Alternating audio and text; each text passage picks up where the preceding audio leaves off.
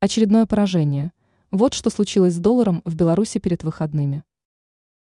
Американской валюте не удалось одержать ни одной победы на этой неделе на белорусской валютно-фондовой бирже БВБ. На всех торгах, состоявшихся в период с 8 по 12 января, доллар потерпел поражение. Обратная ситуация произошла с российским рублем. На этой неделе он ни разу не подешевел. Что касается китайского юаня, то он продолжил сегодня неудачную серию на БВБ. Результаты торгов 12 января. Итогом валютной недели стала остановка курса доллара на отметке в 3 белорусских рубля 15,37 копейки.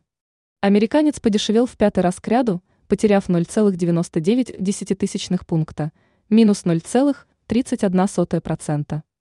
Российский рубль прибавил 0,39%. Теперь 100 раб равны 3 белорусским рублям 57,55 копейки. Юань стал дешевле на 0,55%. Это уже третье подряд снижение курса китайской валюты.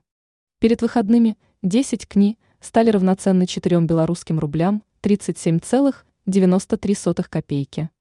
Курс евро остался прежним. 3 белорусских рубля 47,54 копейки за 1 эур.